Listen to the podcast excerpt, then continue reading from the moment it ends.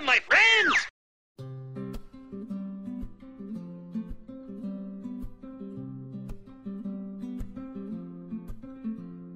Bienvenidos, cuates. Welcome to Mexico.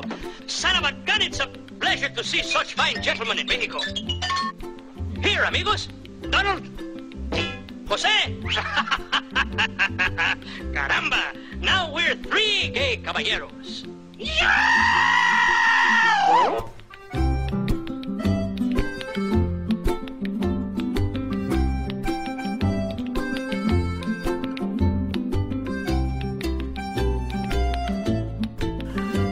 welcome, welcome, welcome, welcome, welcome to Talking the Mickey, the podcast that tries to put the plus in Disney Plus as we go back through the back catalog and give it a review. Uh, we are currently on lockdown here in the United Kingdom, and for us, that's meant working from home, but it's also meant catching up on a lot of streaming uh, content, including Disney Plus. My name is Ian.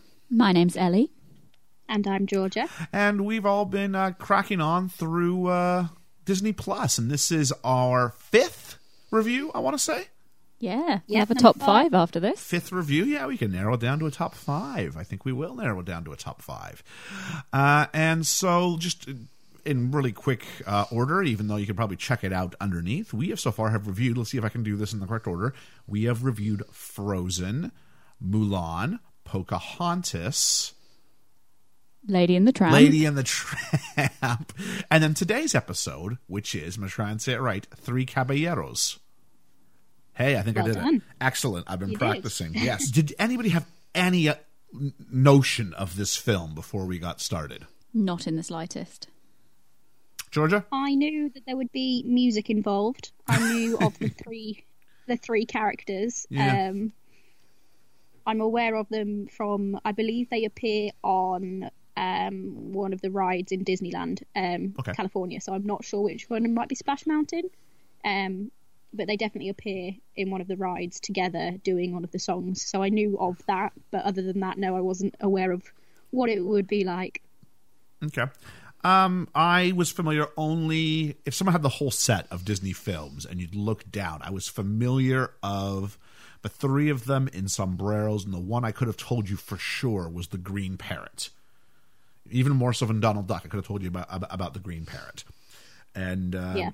yeah, and that was kind of my image of it. And I don't know if it's the caballeros. I don't know if it was the uh, Mexican iconography, but growing up in Canada, it just wasn't something that seemed to be on the radar. It didn't show up on any of the TV broadcasts I was ever familiar with, probably because we don't have a large um, Spanish population or Hispanic population. And as such, I think it would, wouldn't have played well on the TV in such markets as Canada as it may have otherwise. Um, I'm sure at some point it showed up on. We have a program called The Wonderful World of Disney on the CBC on Sundays, but I'm sure it showed up at some point. I don't remember seeing it, so that's just me. Just going to correct myself quickly. Um, it's not on Splash Mountain. I was wrong. It's in Epcot in Florida. Um, they have their own ride in the Mexican p- p- pavilion. Um, so it's called the Grand Fiesta Tour, starring the Three Caballeros. So they actually have their own ride. Well, that's good, and that would be sorry. Is that Disney World or Disneyland? Disney World. It's Epcot. Okay. So yeah, so there we go. Where I think there's a a, a more uh, Latino kind of flavor than uh, well, you know, rural Canada. But yeah, the Three Caballeros, which premiered in 1944, is uh, Disney's seventh uh, feature-length animated film, and I'm going to put a big asterisk beside feature-length animated film for a couple of reasons. The first being the actual content was 71 minutes long and the second of which is it's called a package film. Anybody want to have a guess what a package film might mean? Is it the fact that Did they a release mixture? several at once? Nope, no. Good guess on the several ones. No, Is it the fact that there's a mixture of live action and uh, animation? no. Another another good guess, but not not the answer. A package film apparently is the fact that we had all these different mini narratives, and we packaged them together with one attempt of an overarching kind of theme. But really there isn't one consistent beginning, middle, and end to this film. It just kind of Oh, is, no. no, it's kind of just a sequence of moments loosely put together, and that makes it a package film. And in the 1940s, Disney were all about their package films. They had about six of them, and I think in doing the research, I was going, you know, there's a whole bunch of films in a row here that I haven't heard of that much of before, and I think it's because they're package films, and the the grand sweeping narratives that we started with, with Bambi and Pinocchio and Snow White, somehow they went down a different path and went down this route instead, and so we end up with what really seemed to be glorified kind of TV cartoon moments. It's interesting that obviously I didn't know what a segment film was, but one of my very first early notes whilst I was watching it is, okay, so this is going to be a film of segments. Cool. Like, so that was obviously something that stood out to me quite early on whilst watching it. Um, I think it kind of links back to Disney's history in short films. Really, it's lots of different short films all together, isn't it? Like, kind of pushed together with one. The thinnest. I mean, I would argue there is an overarching narrative. It is does link together, but um, it's not Donald's really a definitive storyline. No, I'll give you that. it's very thin, isn't it? It's very, Yeah, I very mean, it's. Donald's birthday presents is what Yeah. links it all together. But What a plot. What a what a- definitely. and I gave Lady and the Tramp a hard time about not having a story. Here we go. so, um, these films, or at least definitely Three Caballeros and its sort of spiritual prequel, uh, Saludos Amigos, Saludos Amigos, which is like salutations, friends, greetings, friends. I suppose that means if my Spanish is anywhere yeah, near. I think it's Hello Friends. Hello, yeah. friends. Yes, uh, they were part of an overreaching um, government goodwill message to Latin America from the Franklin Delano Roosevelt American government. And the goodwill program was generally meant so that American views on foreign policy would be accepted by Latin American countries, uh, which was important as we're starting to see the rise of communism in the East. And so we see America putting down a bit of a foothold in other nations who might have been vulnerable, maybe, to communist ties potentially. Uh, there were communist nations in Latin America. Cuba, for instance, is one of them. And so we could have seen. Um, and so Disney was, was a big proponent of this. And I'm trying to think of the name of the Carmen Miranda was sort of the um, not symbol, but she was kind of the, the unofficial spokesperson for this uh, North American sort of American, not North American, American uh, goodwill project. Although, although it sounds nice, the goodwill was really more about political gains than it was about um, social um, or cultural exchange. But this is a little byproduct of it. with that history, I think as as doing what Disney does, they essentially do in at least than they did in this day and age. They did propaganda for children. So if you look back to the stuff they did in the wars and that kind of thing, they give children an idea of what's going on in a very cartoonized way. Um, and I think this probably actually does quite a good job of expressing what was going on for children um, when it came out originally. Well, this is the last Disney animated film released before World War II. And when that happens, we're going to start seeing Donald Duck again as the sort of symbol of, of Americana, which is a really strange sentiment that which character do you want? It's not Mickey, it's Donald Duck. And, uh, we're, we're- you know, Donald Duck will fight Hitler in the cartoons in, a, in, in, in in just a couple of years. And so obviously Disney's not, hasn't been afraid over the years to go ahead and put their, uh, put their toe in, in, in, into that pool and gone, let's test the water on political representations and see what we can do here. Which is, I think you're right, propaganda for children. I believe um, after the efforts in the war that Disney did, and because Donald Duck was such a huge part of them, I believe he was given an honorary sergeanthood. I think. Um, I've seen it somewhere written down that he was given some sort of honorary position in the army due to his help and whatever with the war, which I think is really interesting that an animated character has been given that honor as a part of what they did. Yeah. Uh, what's really interesting is that in the Spanish countries, where it was dubbed in Spanish, obviously, uh, they gave Donald Duck a really charming American voice. so it wasn't the Donald Duck sound that we're familiar with and struggled with. I think Lucky them. to understand. It was this really like, but I guess if he's going to be the representative of, of America, you don't want to have that voice being difficult to hear and understand. Why did the Americans think that was a good idea Well, then? I just don't know why they chose Donald Duck as their ambassador. I mean, even even Goofy might have been something. you know what I'm saying? Like, it's a question. If you have to recast, I think it's just the idea that they were married to the idea of birds. Yeah. And so if you're married to the idea of birds, then you kind of have to go all in with with with Donald Duck, don't you? I think so. So yeah. uh, I, I I think Ellie's already looked at this. So I can't really play the game in that regard. But Georgia, any idea how it was? Re- what the sort of status is, is is on IMDb? What, what's the rating? Do you think of Three Caballeros? Um, I should imagine it's between a five and a six. I don't think it's much higher than that. Well, six point five, which I thought was actually quite high, and might be worth looking at for future Disney films and going, this is better, you know, or this is worse than Three Caballeros. I think you know, there's an interesting mark there because I would have gone with you, Georgia. I would have thought somewhere just north of 5 mm-hmm. Uh, mm-hmm. Rotten Tomatoes. Yeah, anybody? Uh, As mm, fifty-six percent. Okay. I have a feeling I might have already seen this somewhere, although I have forgotten. I think it might have been in the 70s. Eighty-two percent positive. Oh. Wow. Now it's not a huge amount. It's it's a smaller number than usual would um, re- review a film. I think that's got to do with its date and how many people are actually going back to review Three Caballeros. Yeah. as, as, as we do exactly that. But um, this is the idea. But some of the criticisms uh, early on were that it was more flash than substance, more technique than artistry. And if you think that the film is really aimed primarily towards that Latin audience, and really, you know, the, the world premiere is in Mexico City, you know, and it's not released in, in theaters in the U.S. for for quite a few months after that. Why, you know, is this an A-rate product? Is this a, a- an A-team product? And I think you have to kind of go yes and no because it's it's it's ranked in the list, isn't it? It's it's it's considered a Disney animated classic. Okay, so I know you two didn't particularly enjoy the film. Um, Okay. I really quite liked it. oh, Um, okay, this should be um, fun then.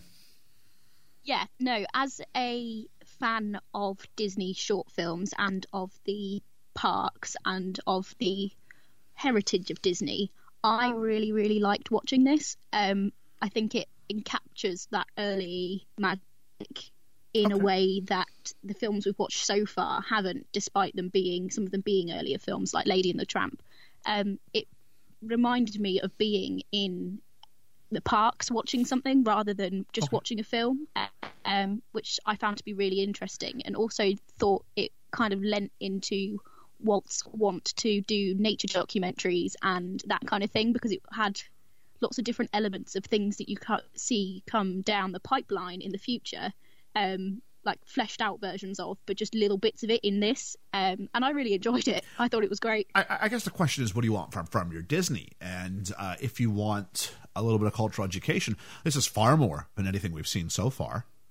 Absolutely. Absolutely, it's definitely a celebration of the places that they show us. It's Um, no, there's nothing negative to it. No, all. no, there's no negative representations towards the, the the cultures, at least not not intentionally. no, yeah. And we've learnt in previous podcasts that Ian, all he wants from a Disney film really is a clear villain and a really strong storyline. So Yeah.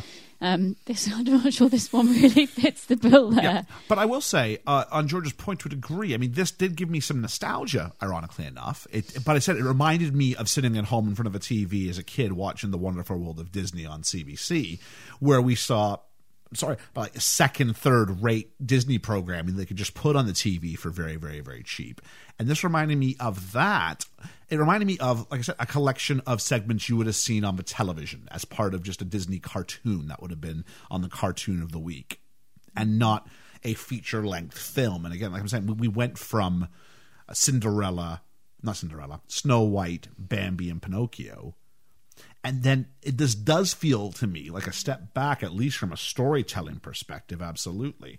But shall we dive into it? We can do. I just want to add to your point there. I think it definitely is a step back on a storytelling point of view because it's not, uh, in well, at least from my vein, it's not supposed to be a story. Oh, I agree.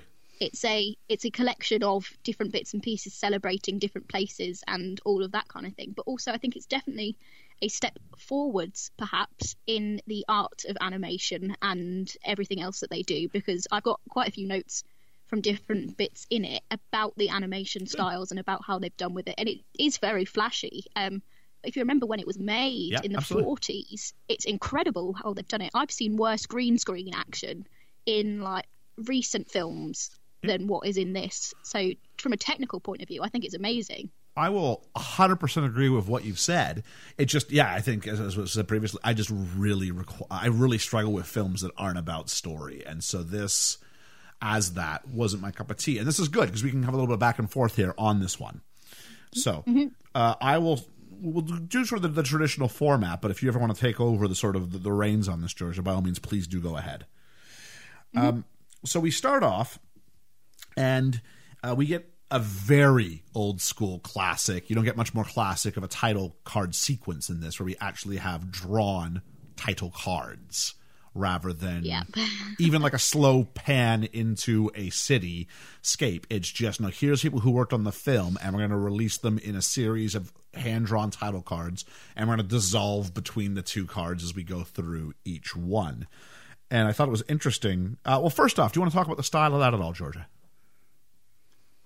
Um, not really. Okay, I fine. didn't really have much on that bit. I did note though from its from the opening title card of when it said three caballeros, Mm-hmm. it notes at the bottom in Technicolor. Yes. Um, I think this may be one of the first Disney properties that was put into Technicolor, which probably explains to you why it's quite so flashy. Um, They're using new technology here and experimenting with it and just having a good time, which I think is again why I like it quite so much. It's just a celebration of both the places that it looks into, but also of the it, of the art of animation and what they've learned to do in the last few years, which I think is really cool. something else was that I, I noticed based on one of those title cards as well that this was released actually not by Buena Vista, who we would be familiar with releasing Disney products for a long time until they just flat out called themselves Disney Studios.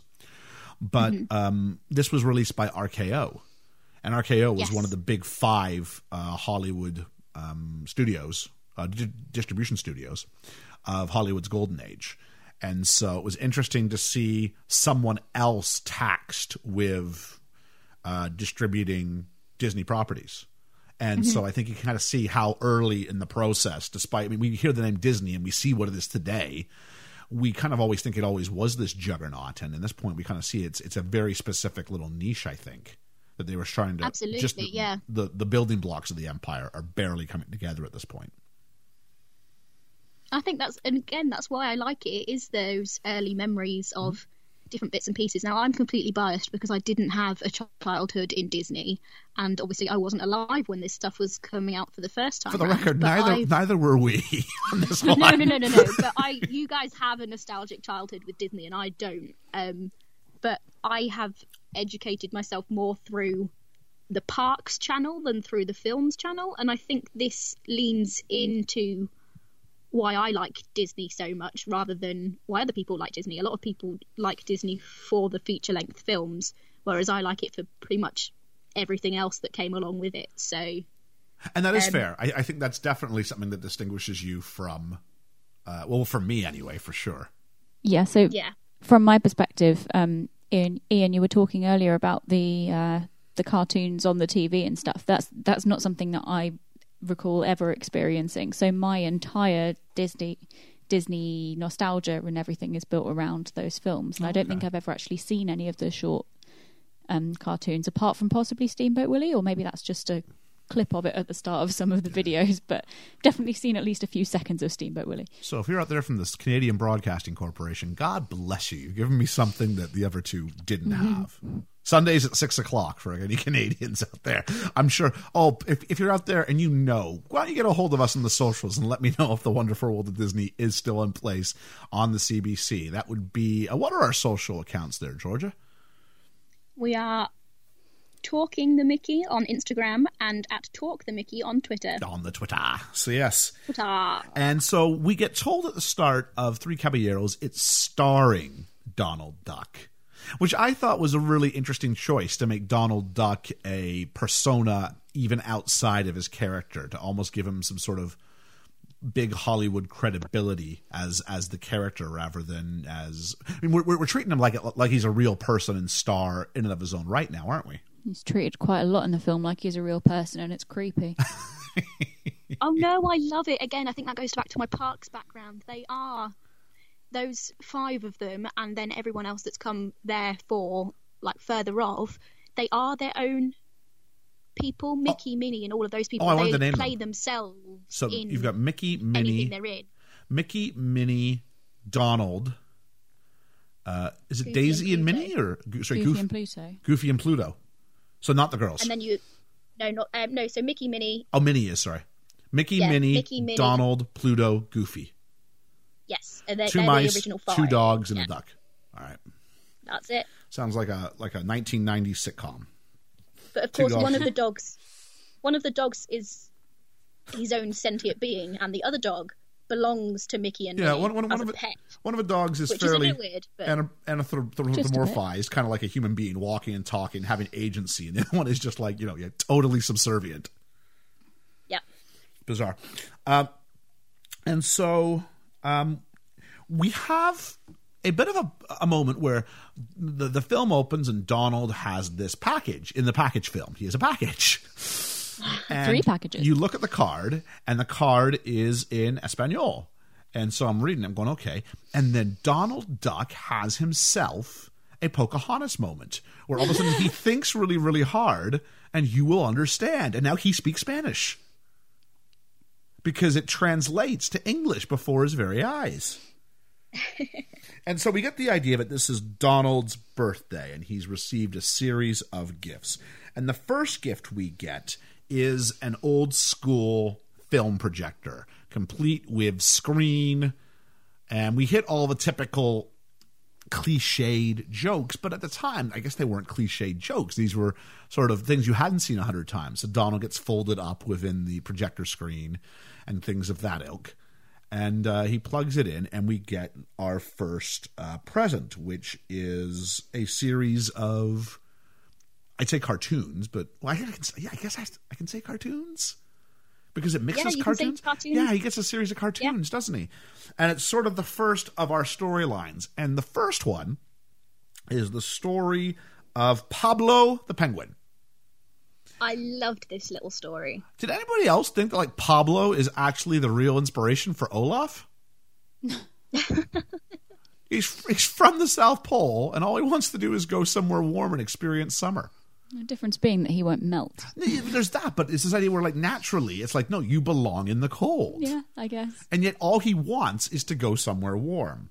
And so we have a series of attempts by Pablo to leave his um, Antarctic homeland. He tries, what does he try doing? He tries walking away and then he freezes. He freezes several times. Yeah, he And tries. he tries to strap his stove, warm. which is his favorite thing in the world, onto his back, and then the weight projects him backwards. And we get that classic he's falling down a ravine and like his skis or something are what force him to like bridge the gap and he just sort of holds there. Yep. And then of course it just resets. We just we just fade out and he's back alive again. It's like a video game character. He is he's like in Grand Theft Auto. He's just been arrested. An hour later he wakes up with ten percent of his money gone and he's ready to try again. and finally decides that I think he builds a boat out of ice. They mm-hmm. saw ice out. Yeah. His part of the ice, and then it becomes a floating device by which he then um, goes in search of his dream home, which is the Galapagos Islands. And then, and this is all being narrated to us by, uh, well, a narrator. And he starts speaking in all these metaphors, but the metaphors become literal. So we get a uh, a blanket of cloud, which is literally becomes then a, blanket that unfurls and lands on the um, on the boat. And then we also get things like a, a storm cloud that only moves really kind of around him. I love that little storm cloud. It was doing its very best. And I'm thinking about parts of this that I did not like. Although I, I didn't mind Pablo's, I, I, thought he was all right. But I'm like, what is this kind of humor?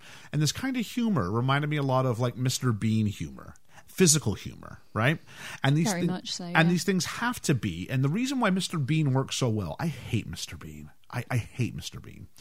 But Mr. Bean plays incredibly well and is always being shown, oddly enough, on the CBC. And the CBC has a high English and French audience to it and um, why Mr. Bean and why does Mr. Bean play so well? Why is Mr. Bean a global icon of what it means to be British? And Mr. Bean is a global icon of what it means to be British because his comedy is all physical and visual. You don't have to speak English and to you understand can, it. You can do it in any mm-hmm. language. And so yeah. then I'm starting thinking about the Three Caballeros, and I'm going, this works because all these jokes they don't require dialogue to get across. It's all just visual humor. And unfortunately, I see that and I go, oh, I hate this because I'm such a, a story driven sort of guy. And I think it's really hard to do that, especially comedy, with visual humor. That being said, I, I fully understand why they went down this road. Yeah, it makes sense in the context of the film, I suppose. Um, I mean, I, I agree. I was sort of just looking for the storyline and thinking, what on earth is actually happening here? Um, but I did find it very cute when the penguin used his hat to scoop the water out from the bath, even though it was already under the water and was had sort of sunk in the sea. Oh, was, didn't remember that. I really enjoyed that bit. George, right, any thoughts on my following little... on from that? Hmm. Yeah, go ahead. Just following on from what Ellie said, just after he scoops all the water out of the bath, the fact that he then shoves the shower head in the hole and then the shower head propels the boat forwards as the water's coming out, I think is absolutely genius. Like, whoever thought of that? Because obviously, this is the first time round. When this is first released, this is the first time round these jokes are being made to a large scale audience. So yeah. to come up with that and to animate it so well, I just I think it's absolutely incredible. I am in awe of the people who made this film, even if there is no storyline to it. Well, yeah, because now we lean on them and they're all tropes, aren't they? And we kind of maybe mm-hmm. go, oh, it's cliche or it's grown or it's CinemaSins. It's all cliche. Okay, okay great. But back then, I mean, it, when you're coming up with these, when you're the originator of these things, I mean, it shows a, a tremendous amount of lateral thinking. Absolutely, yeah. And it's something that I don't have the capacity to do. And yeah.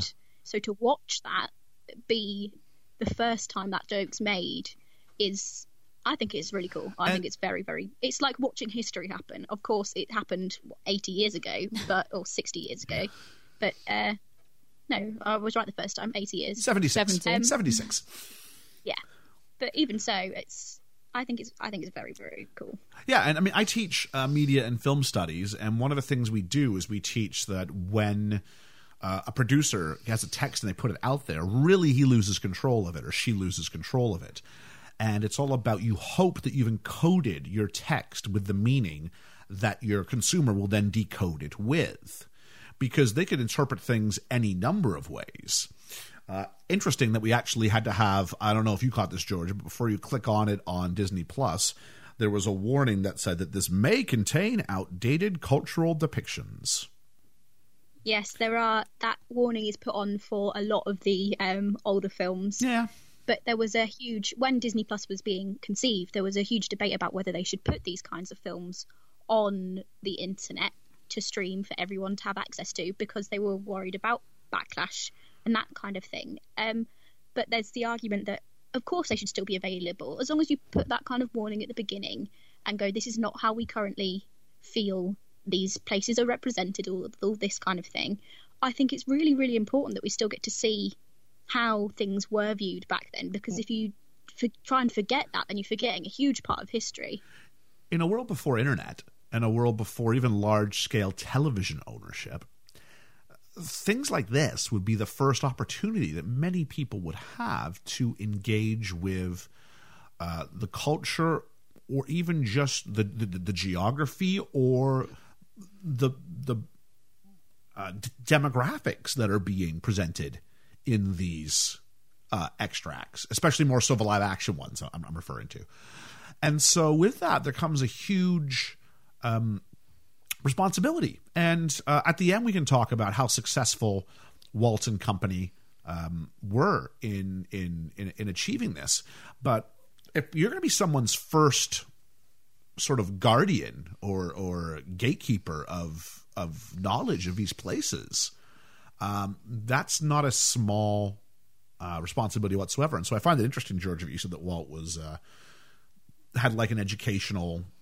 Um, that was one of his de- de- desires or motivations or purposes, if you will, was that educational Absolutely, side. yeah. I actually have again. I have a note in here um, that I wrote whilst I was watching it. It's I put it's a celebration of these different places as they were known at the time, and I've then put kind of adding on from what you've just said. For many children, I'm sure this would have been an introduction to anywhere outside of their home state, and for some, perhaps a look back on where their parents have come from. Um, Yeah. Obviously, there was a lot of immigration in the United States, and this would perhaps have been a first look back at what their parents' childhood might have looked like. All of these traditions that they may not get to see now their parents have moved to the US, perhaps, mm-hmm. that they're now seeing them through this medium of this animated film that it's their culture celebrated on a nationwide level, which again I think is something that's hugely important. And- that has then, from that, has probably grown a lot of different things that we now take for granted, like being able to see, celebrate all sorts of different things um, and different cultures. But back then, this would have been their only access to that, and I think it's to, to celebrate that is hugely important. And again, I mean, um, this was released as well to be a major um, event in, in, in those Latin American countries through which being sent. So, so how important is it for them to see? Uh, not only for Americans with, with with heritage from these places, but for people who actually live in these places themselves, to see them represented on something as progressive. Uh, I mean, progressive as far as the the the technology of of Yeah. Disney and and motion pictures, and to see not just um, Western people, white people represented on screen in this in this regard, but to see their own culture and heritage and persons represented in this light. I think it's absolutely amazing. And the fact that this was going on in the 40s, I know there's huge, huge, huge issues still in the United States at this point in regard to race and culture. But the fact that there was someone, some company doing this, and not necessarily a company that's got a lot of money to risk at this point, Yeah. being willing to put out this content, I think is really important and probably did have quite a big impact on the way um, media and culture were kind of viewed in the future. Now, before we give it too much of a uh, golden handshake, at least, I mean, how many years are between this and songs? From, is it songs from the South? Is that the one? Yes. Yes. Like, what year was songs from the South? Like, I mean, they didn't always show that uh, deft a touch at representing uh, other cultures all the time. Shall we move back to, to Pablo our penguin, though? Shall we do that? I think we should. Sorry, I think we've got sidetracked. We did. We? we did. So back to Pablo. He finally reaches his goal of well of reaching the Galapagos Islands. This is after someone lifts the equator up for him, and as well as some Neptune other himself. Neptune himself. That's right. Neptune himself lifts up the equator for him, and uh, he makes it to the Galapagos Islands just as his boat is melting. Convenient timing is convenient, and he sits there and he's enjoying life on the beach. But every now and then he misses his friends back in the Antarctic. And the voiceover goes, "That's human nature for you." And I was all ready to jump on this, like I did Lady the Tramp. He goes, "Even if you're a penguin." No, no, all right, that's that's quite funny. so he corrects himself. And this is segment number one finished. And uh, kind of, we, we cut back to Donald briefly, kind of enjoying the spots in between. And then we quickly open up on our second segment, which is about a rather strange bird. George, did you get information about this? Because my notes are pretty slight on this. My note essentially says here it's like a children's nature documentary disguised as a comedy and cartoon, which I guess kind of leans into the fact that, again, like I said earlier, um, Walt wanted to do nature documentaries and education, educational um, films and things for children. So I guess this might be the birth of that in, in inside of a package film. Um, but no, I don't really, I didn't really get much else on those bits other than I was, as far as I'm aware, um, those descriptions of the birds and what they are and what they do, I believe are accurate. I could be completely wrong, other than the little one that wears a swimming costume, obviously. Um, but the other birds that are shown, I'm pretty sure they're accurate to like real life. Um, I might be wrong. What kind of, did you catch the name of the bird? Because I didn't. I didn't know. I couldn't pick it up. Okay. Um, it, the ultimate fourth wall break happens in this one, which I thought was really clever considering how little we actually, um, you know, how, how early days the, these are. But the bird actually is it the bird or is it? It's one of the little birds. Yeah, it walks out of. Oh. It's one of the little red ones, right? Who screen, walks out isn't and on the on the actual light, the lights, yeah. path of the projector, and then it comes in and gives Donald a handshake. Yep. I believe. Yeah, I thought that was that was that was that was cute. I was like, all right, I, I like what you're doing there. I mean, there's moments, there's moments in this that I really liked, and that's kind of the end of that narrative. I, I, I- so mm. much so that I almost like I kind of missed it when it was going on. I was like, oh, it was a little bit, and then we'd already moved on to something else. And I'm going, oh, okay. Yeah, I have no idea what even happened in that second segment. I haven't got any notes on it. Just completely lost interest. So then the third segment, we learn about a. I've got Donkey Bird, or you might want to call it Flying Donkey of Latin America. Mm-hmm. Uh, his name was Little Burrito. Yes. Uh, burrito meaning uh, small donkey. I did not know that. Yeah. So, Okay. No, I wasn't aware of that. like, I I knew a burro was was a donkey. Yeah, and then ito is like a little suffix that they put on to. Yeah, so to, Make to suggest small, or, or, or childlike, and so burrito would make sense. But I, I'm wondering, I really want to find out then why the the uh, the, the the wrap is called a burrito. I will have a quick look, see if I can find anything on that. Well, it needs to be very quick because I don't have a huge amount of notes on this section. But It's interesting when you said when you said why the rap is called a burrito. For some reason in my head, I was hearing you say the word rap like R A P, oh no no no, and I was trying to think of like some kind of genre of music called the burrito, Lil, Lil, Lil burrito. or yeah, like a, a rapper. Yeah. Um, so I've got here in my notes that the flying donkey likes having cake by the campfire, and I can't remember exactly what that was about, but I guess he ate some cake by the campfire. I guess so. Yep. He had a really cute little eye wiggle. I mean, yeah, I mean the the the the donkey flying donkey little burrito was was very cute. Like he, he was maybe okay, that was I have the answer. okay. Sorry, continue. I you could, I'll tell you afterwards. Okay, so um, the narrator and this one was interesting. Is that the narrator is it's very meta in that the characters can hear the narrator and the na- and the narrator can can sort of like get frustrated when the characters don't follow the script. Because he mm-hmm. goes. 'cause basically, it, it all comes around some sort of a race that, that has to be won, and Little Burrito is going to face off with a bunch of racehorses around this track. And instantly they get turned around the wrong way and the, and the narrator sort of makes some comments and tells them it's that way! And then the, the, the, the little boy and the and the donkey hear it and the little burrito and they run off so they're aware of each other's presence and it's like and then all of a sudden whatever the boy's name was remembered the knife he remembers the knife and the boys kind of look around. He remembers the knife, and then he finally grabs the knife, cuts off the ropes, and then the donkey flies through and wins the race. And then, in some capacity later on, the donkey just decides to go flying after something he sees. I don't know if it was a bird or whatever it was in the sky. It's the bird on top of the um, pole. Yeah. And he's and he's outed. And that's kind of how it ends. Just the idea of like, wah wah. Oh well, I, I we were caught cheating. And uh, that's kind of the end of the of really. This is a film of I know it's three parts, but really it's a film of two parts because this is the end of our little like mini narratives, in a sense. And from here on in, I feel it kind of shifts to just full out cultural celebration.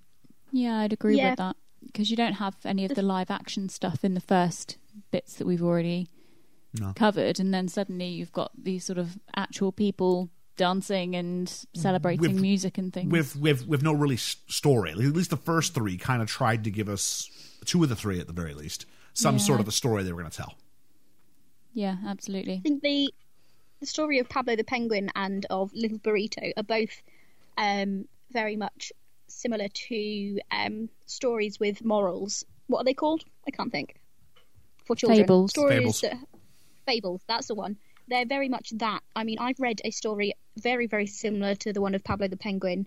In fact, it was still a penguin wanting to live somewhere hotter. Um, as a story at nursery, so they are still stories that are being um, kind of produced and written to this day for children. So I think that's kind of what that first half of the film was, and then like I like you said, he opens up his second and third presents, which happen to be have his two other caballeros inside, and then they celebrate their cultures from that. So yeah, no, it definitely definitely has a shift after the first present is opened. I think.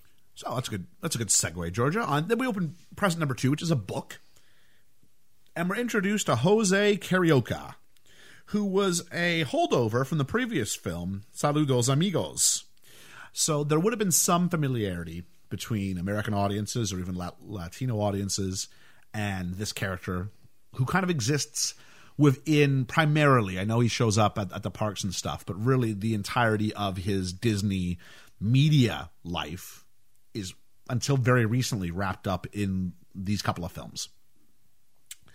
And he's well, let's talk about how he's dressed first. He's dressed in this yellow suit, complete with like a, a straw hat, maybe it is. Yeah, I think it's like a straw hat, isn't it? He's constantly smoking a cigar as well. Yes, he is. But he's really charming. He's not childlike. He, I mean, he definitely gives off an older vibe. I felt he wasn't young and excitable. Um, I felt he was kind of like the the wise older gentleman, kind of showing you, "Let me show you around Brazil." Yes, very much so. As opposed to Donald's very childlike persona. Um, I think I struggled to find him charming because, again, I couldn't understand anything that he was saying. Oh, um, okay, the yeah. same as with with Donald Duck as well. Um, I mean, I've I've got in my notes. I, I find Donald Duck so annoying. It's like um, Georgia's opinions on Batman, and this is a little bit of a segue into our other podcast, Yes. best film ever, um, where if you've listened to our, our most recent episode, we reviewed The Dark Knight, and um, Georgia just hates Batman mostly because of his stupid voice, and I just felt very similarly about that. Uh, sorry, about Donald Duck to how Georgia feels about Batman. I just couldn't get on board with it at all. Well, there's also a clear shift that happens at this point, where in the first three mini stories, the three first three parts of the package, if you will, um, Donald is really just sort of there's just cutaways to Donald after or for brief moments in each of the first three. He's just there for bits. And at this point in the film, he kind of steps up and becomes a full fledged character and is part of the story himself rather than reacting to the story. Yeah, and I wrote, but I wrote this note right at the start before we'd even gone into the penguin story. So you can imagine my dismay when he actually started getting more lines later in the film. I mean, it, it- I will admit there are times when Donald is speaking to Jose, and I'm not getting either of them. Jose's my better bet, but really, I'm struggling. Um, Georgia, did you find you were able to understand them easier than the two of us did? I understood them quite well, though I was watching on my phone, so it's quite close to me. I don't know whether if you guys were watching on a TV, if it's further away, if you were struggling a little bit Did you more. did you have Um, headphones in? I didn't, no, but Oh, my okay. phone was always quite close to me, so Okay. maybe it's just a proximity thing in that measure. Um, or it might be that I'm used to hearing the voice of Donald Duck a little bit more than you guys are. I don't know, so I was able to pick it up a bit more. Maybe yeah, I did. I did turn the volume up several times to try and make it a bit more clear, but to no avail. So we've got a, a series of stuff as we're introduced to Brazil because Jose represents Brazil, um, I believe which was similar for, for, for, for the first film. Saludos amigos. Uh, Jose Carioca is a representative and a symbol of Brazil, and as we're getting shown around Baja, Bahia, Baja, Baya, I think. Bahia. I, I, by, was it Baia or Baia. by? I think it's it's definitely B A I A. I got that. Yeah. So there's a little bit where the bird from segment two does pop back up and draw some cheeky new railway tracks, which divides a train. And again, that sort of cartoon logic where things, you know, you have to kind of buy into a new set of rules when you're looking at this. But then we very quickly get introduced by Jose to um, a dance, a dance and a song, and it's the first of our sort of big songs. And uh, we also have the first time now where the um, cartoons are starting to mix with the live action. And Yeah, so you Um, do- start off with the the cookie lady, don't you? And uh, then more people come in, and they just go into this big old dance. big old street dance. Life is great in I did notice did notice with the cookie lady. I don't know if either of you picked up on it. Her tray obviously is something that she is carrying, but it's painted to look like it's part of the animation, Oh, really? I missed that. which I really enjoyed. Um, I think it's because they get so close to it at different times, both um, Donald and No. I and Jose. Is it? Um, Yeah. but no, the the tray has got like white lines on the edge of it that make it look like it's part of the animation, which I really enjoyed. Now, is this the lady who Donald becomes infatuated with? Yeah, Okay. one of them. yes, I believe so. So this one from from from, from the One Baya, of several. yes, this one from from the Baya um, segment. Uh, this is Aurora Miranda, who is actually Carmen Miranda, who we spoke about earlier, was kind of the face of the Goodwill movement. This is her younger sister. And so it's really Ah, interesting okay. that they would, the first one, the one that makes you have to go, we're going to buy in, and would have cultural capital in both locations, would have some credibility. We went with an established family link to the one who is the. So I think it kind of buy, it causes both groups to buy in and go, okay, yeah, I know what this is. I'm glad they know what it is because I have no idea. It was just bizarre. Yeah, there was something weird where Donald eventually. I mean, I mean, Donald's kind of having this flirty back and forth with uh, Aurora and um, Cookie Lady, if you will, or Aurora, whatever we want to call her. And then out of nowhere, this Apple Man shows up. And Apple Man, he starts flirting a little bit with Cookie Lady as well. And Donald starts to get quite jealous and is doing this whole kind of moments. And of course, Jose's. How did of- that go? I'm not doing that again. And Jose's kind of like holding him back, and we're all going, "Oh, it's cute." Donald doesn't get what he wants. Although, to a degree, there was also this idea that she. It seemed like they were getting along just fine, and I, we can talk a little bit about gender politics here and going: Is someone right to be upset when someone seems to swoop in, or are you not allowed to be upset? I don't. I get internal frustration, but I think it's the anger which might not play so well today.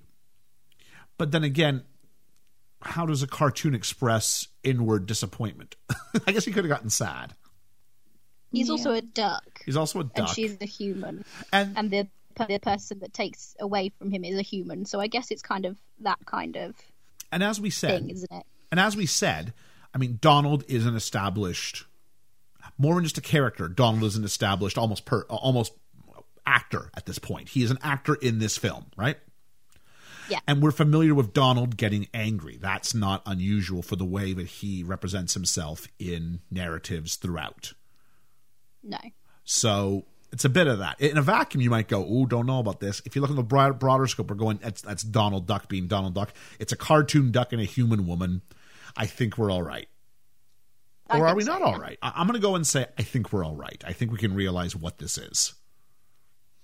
If if you want to argue that some people are getting their moral purpose and direction from this cartoon, um, you can, and I'll listen to that argument. But I'd hope we go in the same world that lets me realize if I hit someone in the head with a hammer, they don't fold up like an accordion. Hopefully, when we're learning that, we can also learn that if cartoons get mad when the Apple Man comes in, it's still just a cartoon and the same logic applies. But that's why I'm not carrying a stove on my back when I walk around. Yeah, I don't have an issue with with the sort of him getting angry about it to display how Donald Duck gets jealous, if you like. But I mean, this just because that's okay because he's a duck doesn't mean the fact that he's chasing and lusting after some live animation woman Yeah. is okay. And it's it's just really bizarre. And um, a little while after this, Donald gets kissed by the strange Yes, animation lady. Oh, not animation lady, live live action lady. And um, okay, by Aurora, not the Sleeping Beauty one. Nope. This one. And um, the the cartoons that follow, I found really disturbing.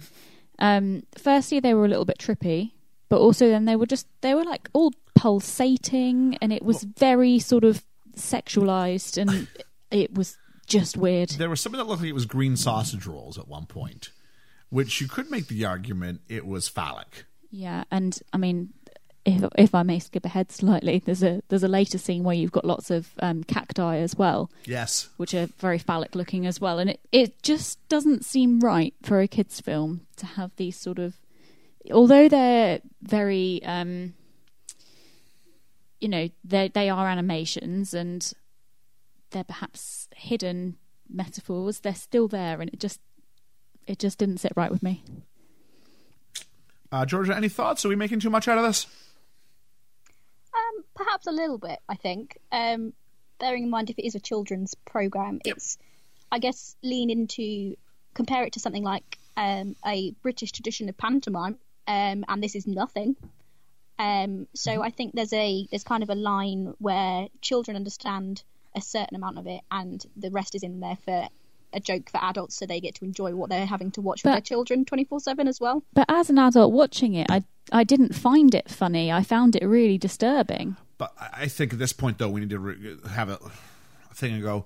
This is seventy six years ago. humor isn't it? so it's humor gonna have changed. is very much of its time.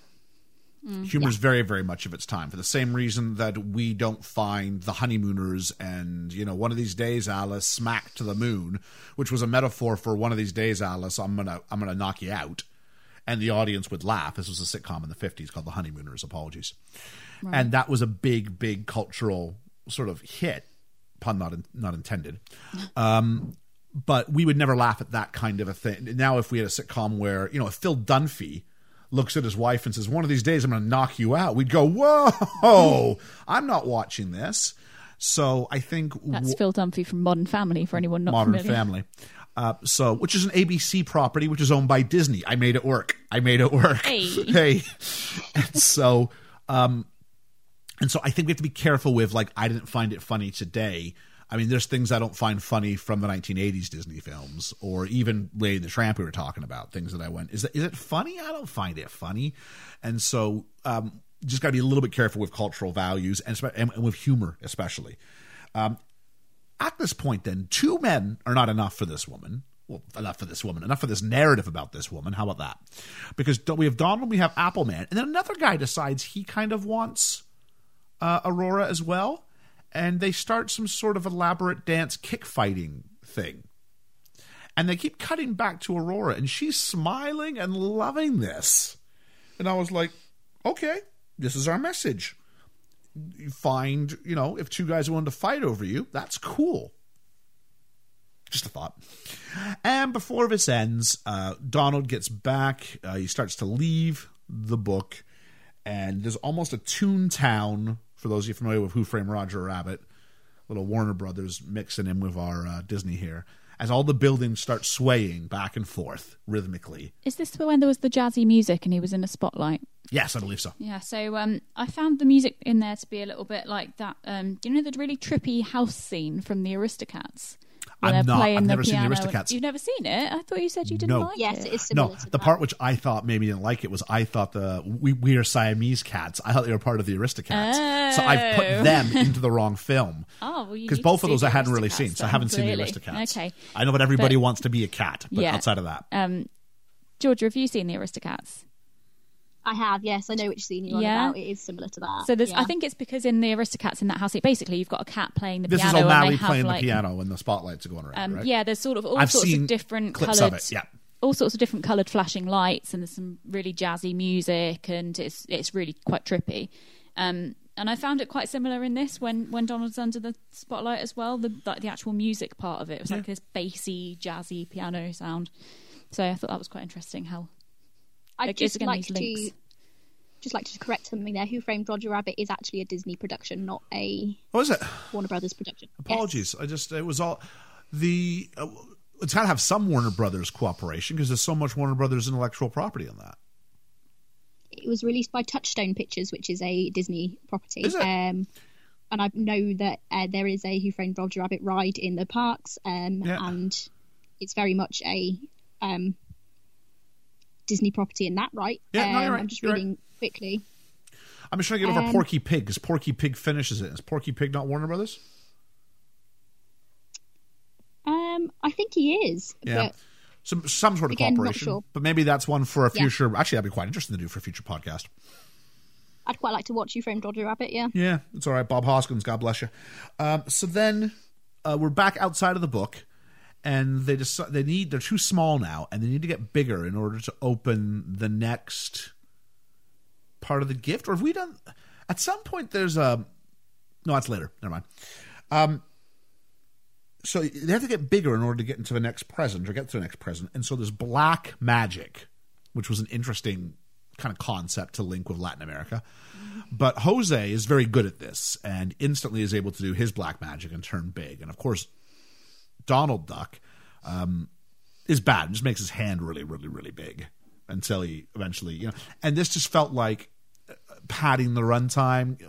I guess it was some. It was padding the runtime, but it was also giving us some comedy in between these cultural moments. But I'm not sure. Again, it had to be visual humor, and so I'm not sure if I really appreciated it. Georgia.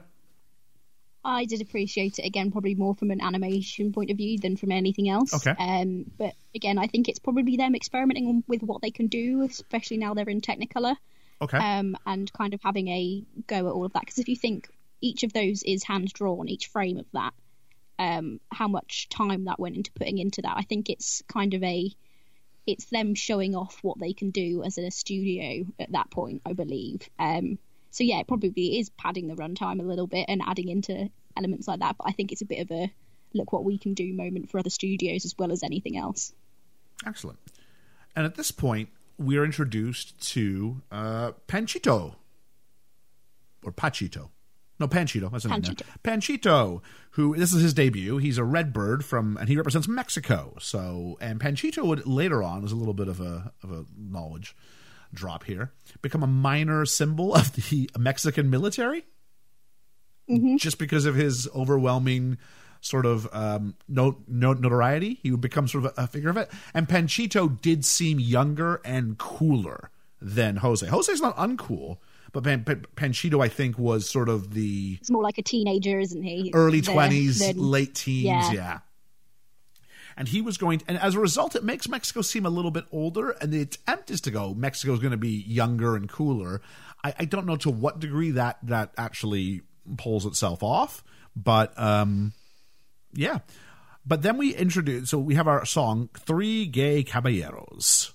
Three gay amigos, I think. No, it's Caballeros. Really? Yeah. It's Caballeros. It's Yeah. Caballeros. Okay. And they sing about being, they may, they may have called themselves amigos, but I definitely heard Three Gay Caballeros because I kind of went, oh, you'd have to rename that today, probably. You wouldn't be able to um, use that word as a term for happy anymore. Uh, yeah. And then they sing a song called Birds of a Feather, which was, I mean, that was cute, wasn't it? I liked it. Yeah. I, I, I did like that. That part I was like, all right, I can do a more of this. Yeah, I, I actually enjoyed this song. I think um, you could finally understand all of the lyrics because they were ah. they were sung. So it was it was sort of a bit of relief that finally I had some kind of comprehension of what was going on. Speaking of relief, I could actually understand Panchito all the time as well. Yeah. Yeah. So he was he was much much welcomed into the into the narrative. I think. Now, at this point, Georgia, this is where my notes start getting kind of hazy, and Ellie, this is where my notes start getting kind of hazy. So please, if I've missed something, jump in, because the next thing I've got mentioned on my sheet here is about a Christmas story. Um, No, that's yeah, that's pretty much it. Because Okay. Panchito's present is a pinata, um, and then they go into the origins of a uh, of the pinata and what that has to do with Christmas and that kind of thing. Excellent. Also, right at the beginning of Panchito's um, entrance, as you will, if you will, they kind of give the uh, origin of the Mexican flag as well, which is something I completely I had no about that. idea Yeah. about. Um, and I really enjoyed that little bit as well. I thought that was great. I was going, is that really what it is? So if the goal was to educate, they got me on that because I've just I, I remember saying uh, I I know there was something inside of it. I've never looked that closely at it or, or considered why it is. You just these things are what they are. and You just accept them without really questioning them, which is a scary thought. Um, but yeah, I just kind of went. No, I That's what enjoyed Mexico's being flag looks like. educated on that. yeah, and it wasn't like, well, the red stripe represents this, and the white. I mean, these are actual like animals. yes, Yeah. yeah, yeah, yeah. Um, before we move on, I did just have another point to make about the song. Um, so there was there was some kind of lyric in it about some Latin baby, and then you get this silhouette of a woman, and again, again, it's just really heavily sexualized with sort of swinging hips and very, very odd. Again, just to see in this context. Yeah. Uh, There was a little bit of, I mean, as far as the sexual appeal of women to men, this is easily unlike anything Disney ever had produced and wouldn't produce, I think, for quite some time. Yeah. And I wonder if it's no, because, I think, you're, I think you're right there. and I wonder again if it's because the main market was, uh, or the first, the, the primary market, if you will, were these Latin countries where sexuality may not have been as um, stigmatized as it was you- in I think you're conservative America right and the UK. yeah. Yeah, that might be true. So, because I don't think at any point, even though it's sexualized, is it condemned. I think actually quite the opposite. I think it's part of the kind of. I don't think they're part of the celebration. I don't think isn't they're it? obj- Yeah, it's definitely presented as a positive thing. they're it's not just really odd to see. It's just not stigmatized. It's just I think we're just so used to going that doesn't strike me as normal because it's a, it, it is a different culture. yeah. So the Christmas story was interesting because those were still pictures, and I've got maybe they were too lazy to animate this part. Yeah, I, I wrote down Mexican kids Mexican kids get lazy drawings. There's no animation. it was just a bit strange. You've had all this really good animation earlier on, and then Yeah, just nothing. Yeah, it did. It did strike me as a bit odd, but maybe it's just I mean, it was, it was don't different. whether it's. Is it because? Sorry, I'm just jumping on that point. Is it because they are? It's being presented as being read from a book rather than um, being like told as a story. If that makes any sense, I believe they're looking through the book that Yeah. of Mexico at this point. So Maybe it, it- could be something to do with that. I don't. I don't Maybe know. it's because it's the past, and so therefore we'll give you still And- frames so we can distinguish the past from the present. Maybe. Possibly, possibly, it's- it's just a look back on something rather than something they're actually experiencing. I guess would be my argument for it. I'm not sure. And so now we go to pinatas, and uh, Yes. they break open the pinata, and it was like, um, something out of Fantasia was inside this pinata, um, or it was some sort of a drug trip. There was something going on in this pinata, and at one point there were pinatas inside the pinata that they break open. That's all I have because it was Meta. just. It was just all over the place. Georgia, any thoughts on on on Pinata Fest? Um, I did notice that when they actually got it open, um, the toys that all came out of it and stuff, their different animation styles was really cool. So there was a, like a little rag That's doll true, in yeah. there and a um, piggy bank and different bits and pieces, and they all walked differently, which I thought was really cool. Um, so the rag doll was all floppy, um, and the piggy bank kind of moved like Yeah. side to side to move his legs and quite, and I which which I enjoyed the detail in that because each of them they were all on the screen at the same time Yeah. um, and only for a few seconds. And just the fact been animated differently, I thought was really cool. and it should seem different. You know what I mean? Like yeah. it, it should be different. Otherwise, it's just you know, oh, it's just a bunch of stuff like what we have, and that's not nearly as interesting or as fun. Um, and then they have a magic carpet ride. Panchito says, "Do you want a magic carpet ride over real Mexico or a carpet? I don't know if it's a magic carpet ride or a carpet ride or over real Mexico." And I kind of went, "Oh, here's what they got all the animations for for Aladdin. Good to know." Um, and then I've just got there are two different dances that take place at this point. I've written down Donald has mad dancing skills with a Z. Is this the bit where they're is this the bit where they're clearly on a um they're clearly on a on a soundstage?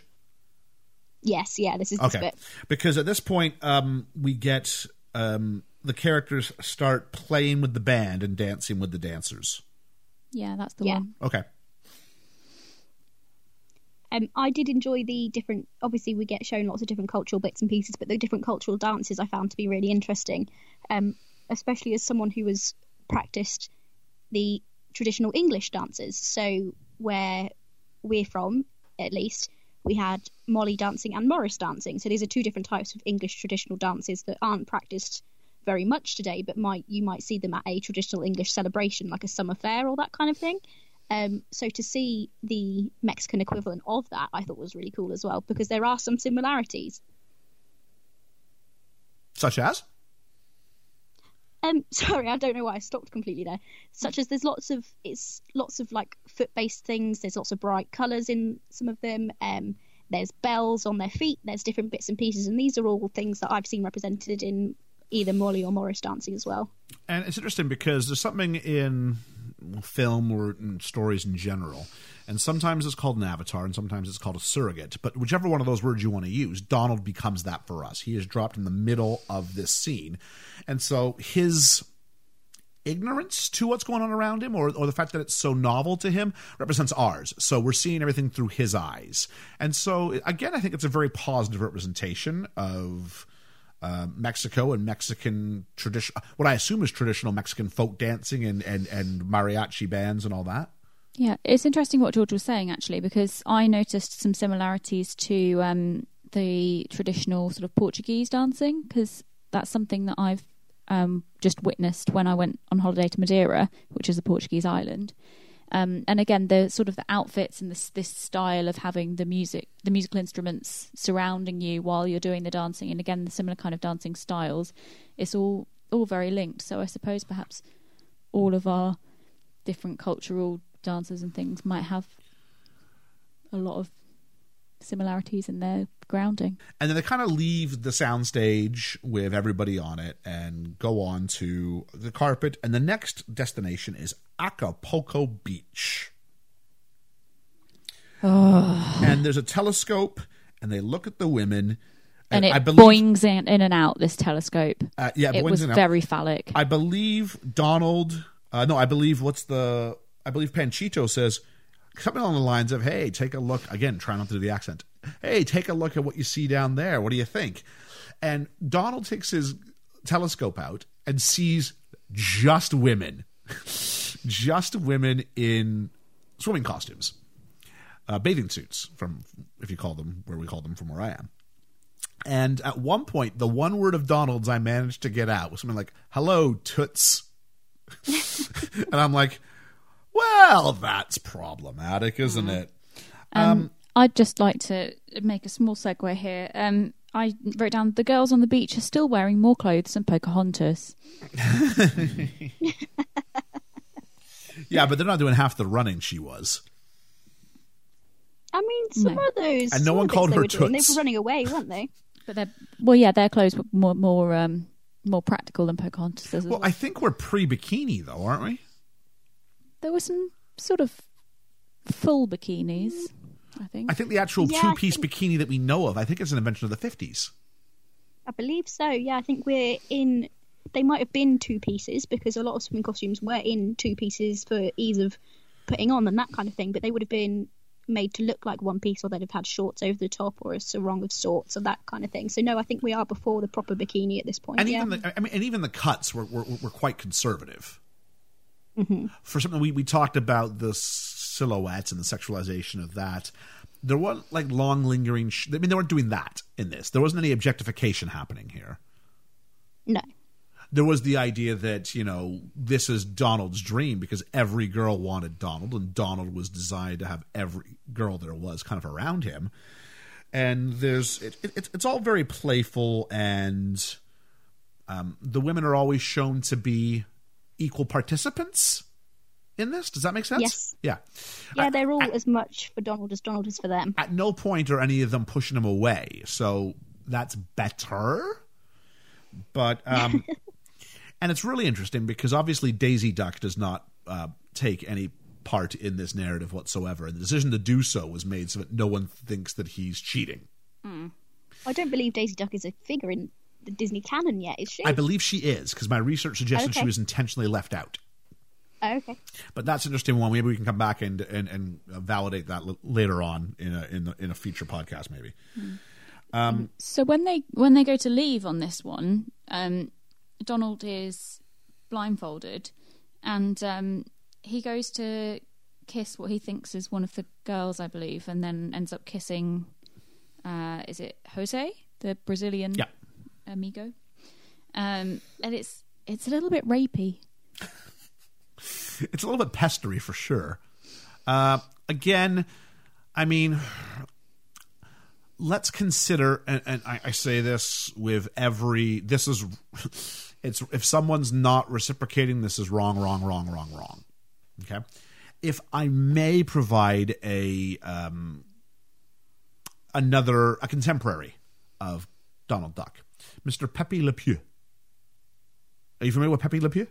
I have no idea what you're even saying. George, are you familiar with Pepe Le Pew? No. Okay, l- let me do it. So Pepe Le Pew is a character in the Warner Brothers cast of characters. He is a skunk. And in every Pepe Le Pew cartoon, it goes like this. Um, there's a cat.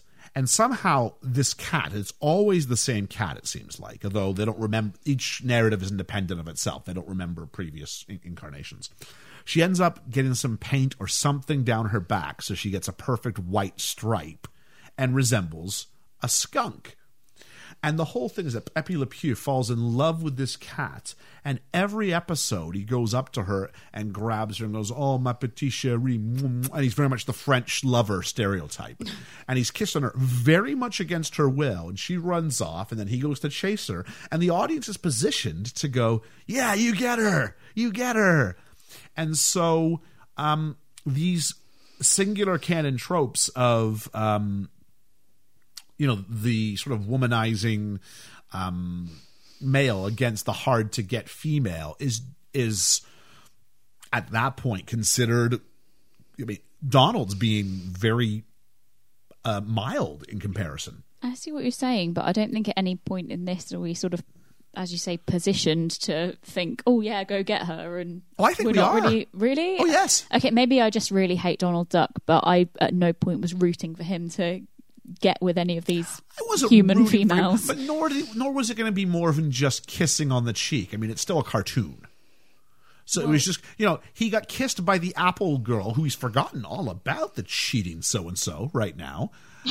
and, and and it made his eyes go big and his heart comes beating out of his chest and we're going he's a cartoon he wants to float when he smells fresh made pie and he wants to kiss girls and leave you know big lipsticky marks all over she leaves them all over him or vice versa and this is what love is in a in a, in a cartoon world I, I just think he's It's, I mean, it's like a couple of minutes later that you've got the um, the singing woman that sort of randomly turns into a star, and then he ends up kissing the star where the Oh, I woman's forgot about face was, and Yeah. is. It's, I've just got written down. Stop trying to force yourself on people, Donald, because it would be it would be unacceptable even if you were the same species. See, my bigger issue isn't Donald's reaction. My bigger issue is the bit where uh, Panchito gives him the, the telescope and says, basically, check out the wares. There's no men around. this is the auction block. That's my bigger issue. There's a difference between saying, "Oh look, there's some attractive women over there," to "Oh, I'm going to go and force myself on this woman." If let's tell you what, let's let's let's finish up the end of it because I have a big question I want to ask at the end. I'm, not, I'm going to leave my finger on the table here so I remember it. Okay, there's dokie. Something interesting here. So, uh, George, do you have anything you want to add to that? By the way. Um, No, I don't think so. Um, I think it represents how, again, I think it's very much a product of its time. Um, I think Donald is always represented as a bit of a womanizer, You're a womanizer, you're a- someone who is someone who is incredibly hot-headed all of the time and kind of flits about like a bit like a small puppy who doesn't really know what he wants and just kind of goes backwards, forwards, backwards, forwards to all different things with a um, with the memory of a goldfish. Um, so no, I'd say it's of its time. uh, It's in character of the of Donald Duck. Um, I'm not saying any of it's right for this day and age, but um, I think when it came out, I don't think anyone would have had a particular issue with how people were being portrayed there. Plus, plus, it's ridiculous, isn't it? It's a cartoon yeah. duck. Absolutely. Yeah, they're like three times his size. Just a thought. Uh, and then we get. I've got some notes here. I don't remember anything, but we have Mexico City. They leave. He's on his magic carpet, kissing Jose. and they go to Mexico City at nighttime, and there is a singing star, and the star turns into a uh, into a human woman, or she appears in the star, or something happens, and Donald somehow gets up to the star and starts kissing it because that's what happens in real life. And that's really all I have as far as that. Because now I'm going into dancing cucumbers after that. So, anybody have any memory of this? Beyond, because I, I think I'd, I'd given up a little bit at this point. At this point, um, it kind of segues from being something that at least I would call coherent um, into into something that became very much just a mishmash of everything. This is where I felt it became very, um, very kind of just shoved together. We've got three um, days to finish it- the film. Just draw something. Don't talk to each other. Just give us something we can put on. Yeah, because the lady, in, even when the um, lady who's uh, with the cactus and the tap dancing and the everything else, even when that's going on, there's still images of the lady in the star head kind of floating across the bottom of the screen as well. Yep. So this all became very mishmashed together at this point, which is where I kind of started to lose track. Which, compared to you two, I think I did a really good job. I think you did. Yep, I you did. I've got dancing cucumbers, and then I've got bullfighting. I don't remember the bullfighting at all. It was Donald inside one of the toys Okay. that came out of the um, pinata, um, playing with Jose. Like Oh, they were just playing a game at that point. Yeah. Yeah, and then I've just got Finn, Finn, the end, all done in fireworks. And it just felt like it just ended really abruptly. And I went, oh, thank God. Which is saying something when the film's only 71 minutes because it, it dragged and then ended out of nowhere, I felt. Yeah. No, I compl- I would agree with that. Yeah, Okay, so I think it's because it came with so many different segments, and then it just mashed together the last ten minutes. But I- the ten minute last ten minutes took a long time, Because it and then was just- suddenly it was done. it was just another musical number. And I guess I was looking for some bit where some Don, Don, Donald, we hope you, you had a good birthday. And then if they Yeah. went, yeah, yeah, it was all right, great. And then one, let's do one last, let's do one last song. And I'd be like, all right, I get what this is. Mm-hmm. this is the last song. But I think it was just the mm-hmm. last 35 minutes was just so much singing, especially singing for the most part in, uh, if not foreign languages. Um, a lot of the songs would start to sound somewhat similar. And so as a result, you just kind of, it's just kind of a loop. And then it just ended. And I was like, oh, we're done. so my question is this because I'm sitting there going, I still don't know for the most part why they had that warning about uh, outdated cultural. Because I felt if we talk about for the most part ethnicity, I felt they were fairly respectful. I'm gonna go stronger with I think it's I thought just they were, on they were there quite respectful. for legal sakes on this one. Yeah. But interesting how we've had more of an issue with um, the subject of racism on films like Mulan and Pocahontas, which are much more recent, yet they don't have the same kind of warning underneath them. Um, nor should they necessarily. Um, but it it just seemed odd that this one sort of got that blatant warning at the start. Yeah, okay, it is, it is interesting. I think because we're dealing with whole pockets of people's.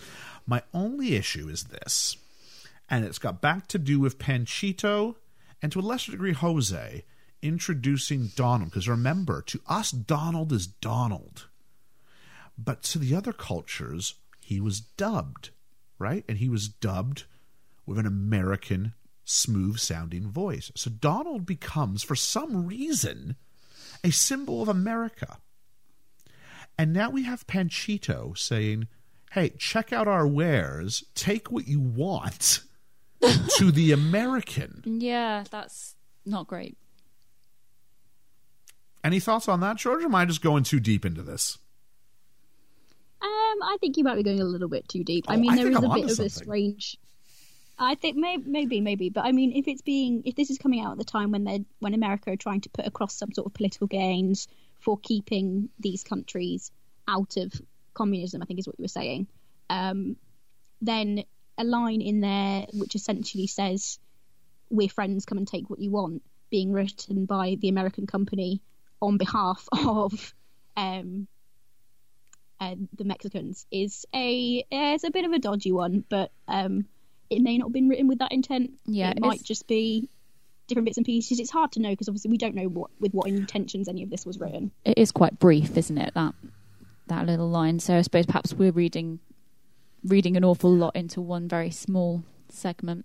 See, I think part of the problem is that I teach English on my good days, and um, like, I mean, I don't get too much of a thing, but we uh, we used to teach um, of mice and men, and of mice and men is full of characters who there's just one character, but they represent their entire demographic. So Crooks represents all black people. Curly's wife represents all um, all women. Uh, Lennie represents all people who have a mental disability and so on and so forth. And danger that becomes the minute they do anything, it becomes a commentary to a degree, unless you're really careful on that demographic. Yeah, I agree. And as Donald's the only American, therefore we have to go in a way, not to us, because we know who Donald is, but over there, he represents Americana. And then if here, take our natural resources, represented by women in this case. But it did come out like Panchito's being a little pimpy. And I- by the way, all? Americans are horny guys who can dance really well. Wait, Donald can dance really well? Yeah, Donald has mad dancing skills. I told you that earlier. Okay, there you go. Uh, so this is the bit where we uh, finish up and go. So uh, we've kind of talked about what we think. I mean, uh, I'm kind of. I made. I think I made my point fairly clear. I, I, I wanted more story, and there wasn't anything to this. I felt. Yeah, I totally agree. Um, I really wasn't a fan of this film at all. Georgia. See, I'm I am the odd one out in this situation. I don't necessarily need um, an overarching story in a film to keep me entertained, especially as one as short as this. So I really enjoyed it. I liked the different segments. I liked a lot of the animation style, and I liked the fact that for me, this is what classic Disney looks like. So I I thoroughly enjoyed it. Uh, let's go around. Favorite characters? I can't even. The Oh, really? Okay. yeah, I I just didn't like any characters in it. I didn't think there was really any character development. Like, I mean, I suppose not the penguin was but- quite cute and Okay, comical, yeah. so I'll go for Pablo the penguin. Pablo the Penguin. Okay. Georgia? Um, I quite like Jose. I think he's probably my favourite. I think his bits and pieces are my favourites. He's the one that's always getting Donald out of the trouble and that kind of thing. So I'm going to go with Jose. I'm going to echo Jose. I did like Jose. Um, I, I like the two sidekicks in general, but I, I can't get past Panchito and his whole check out the merchandise uh, side of it. So uh, as a result, I will go with Jose. Plus, I thought his costume was just really interesting. I liked his like little old Brazilian man kind of uh, get up, and the fact that he was a bit of a calming influence on everybody the whole way through. I like that. Uh, favorite song? The three gay. Well, I thought it was three gay amigos, but you said it was three gay caballeros. But Yeah. that that one anyway. That one? That's the only one I even remember. So Georgia? Yeah, I'd say that was my favourite as well. Yeah, me too. I think it's a title track for a reason. It did all right. Uh, best bit, best part, best moment of it?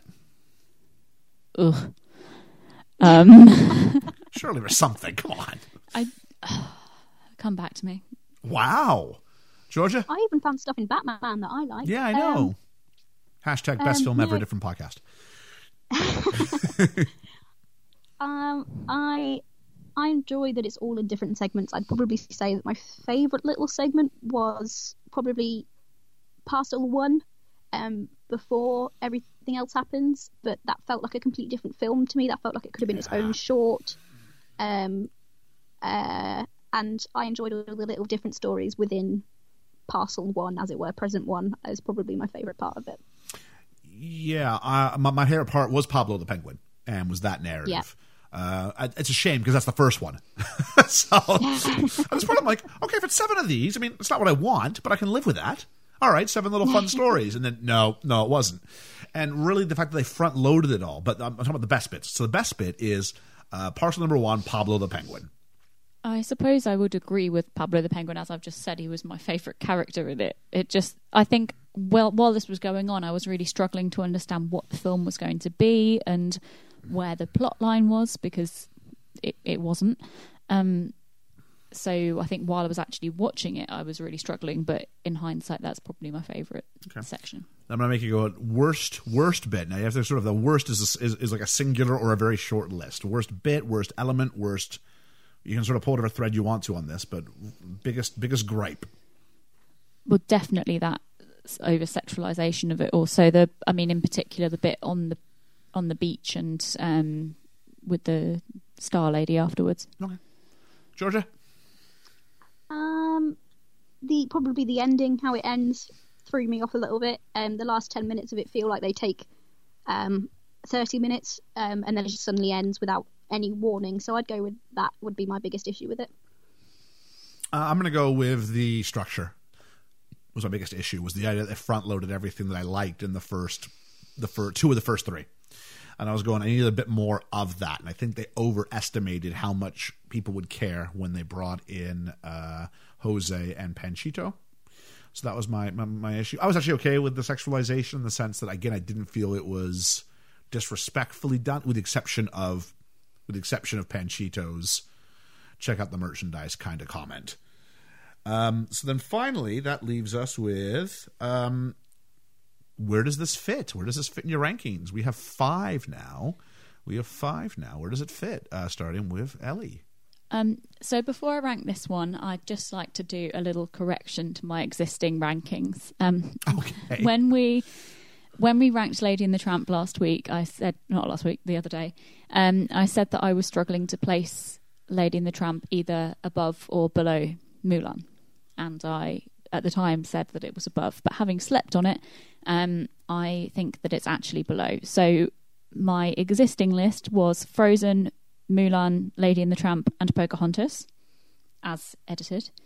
Um, and I'm now going to be placing Three Caballeros at number five, Number very definitely. Five. All right. Uh, Georgia. So again, this is where my lists are completely different from both of yours. I know, I believe Mulan's at the top of yours at the moment, isn't it, Ian? Oh, spoilers. yes, it is. Not if you've listened to Uh, the so other if I go podcasts. back from five, if I go backwards from five on mine, five is Mulan on mine. Then I've got uh, Lady and the Tramp in four. I've got three Caballeros in three, with Pocahontas at two and Frozen at one. If you can see my face, my jaw is literally hanging open. That Three Caballeros beat not one, but two other films that we have reviewed so far. And it beat what? It beat Mulan and Lady the Tramp?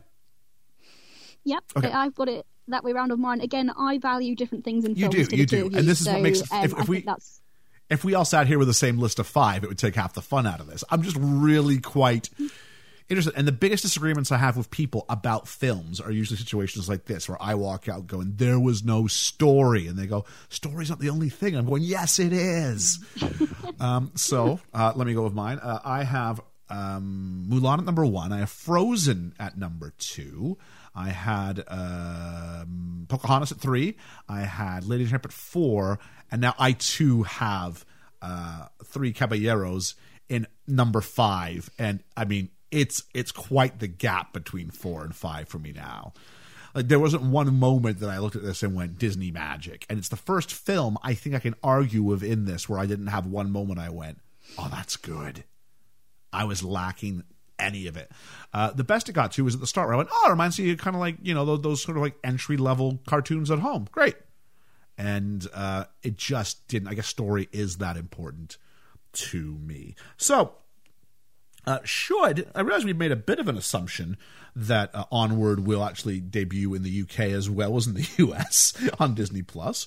I'm assuming that's the case. If not, I'm sure we can throw something else from Pixar up there, and we can go ahead and do that. Maybe we'll leave that as a bit of a reveal, just in case we end up shelving that for an episode. So um, that's about it. Any any last statements about Three Caballeros before we wrap this up?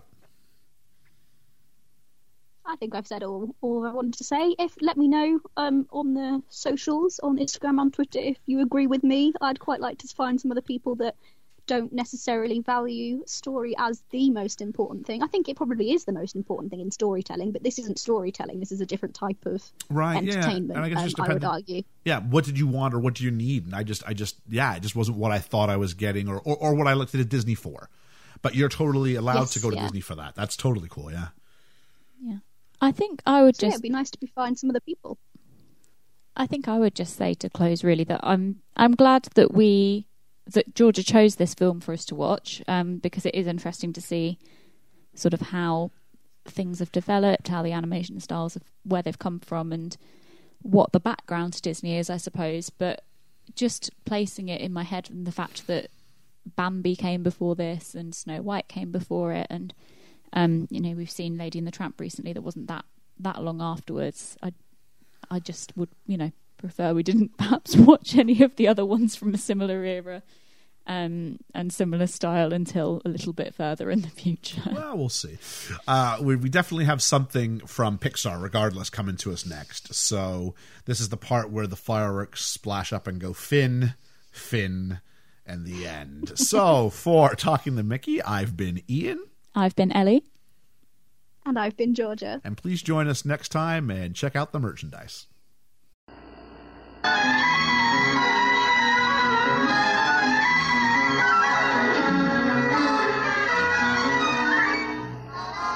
There she is, Acapulco Beach, the Riviera of Mexico. Take the telescope and have a look at what you might call the hot stuff. Why don't just place?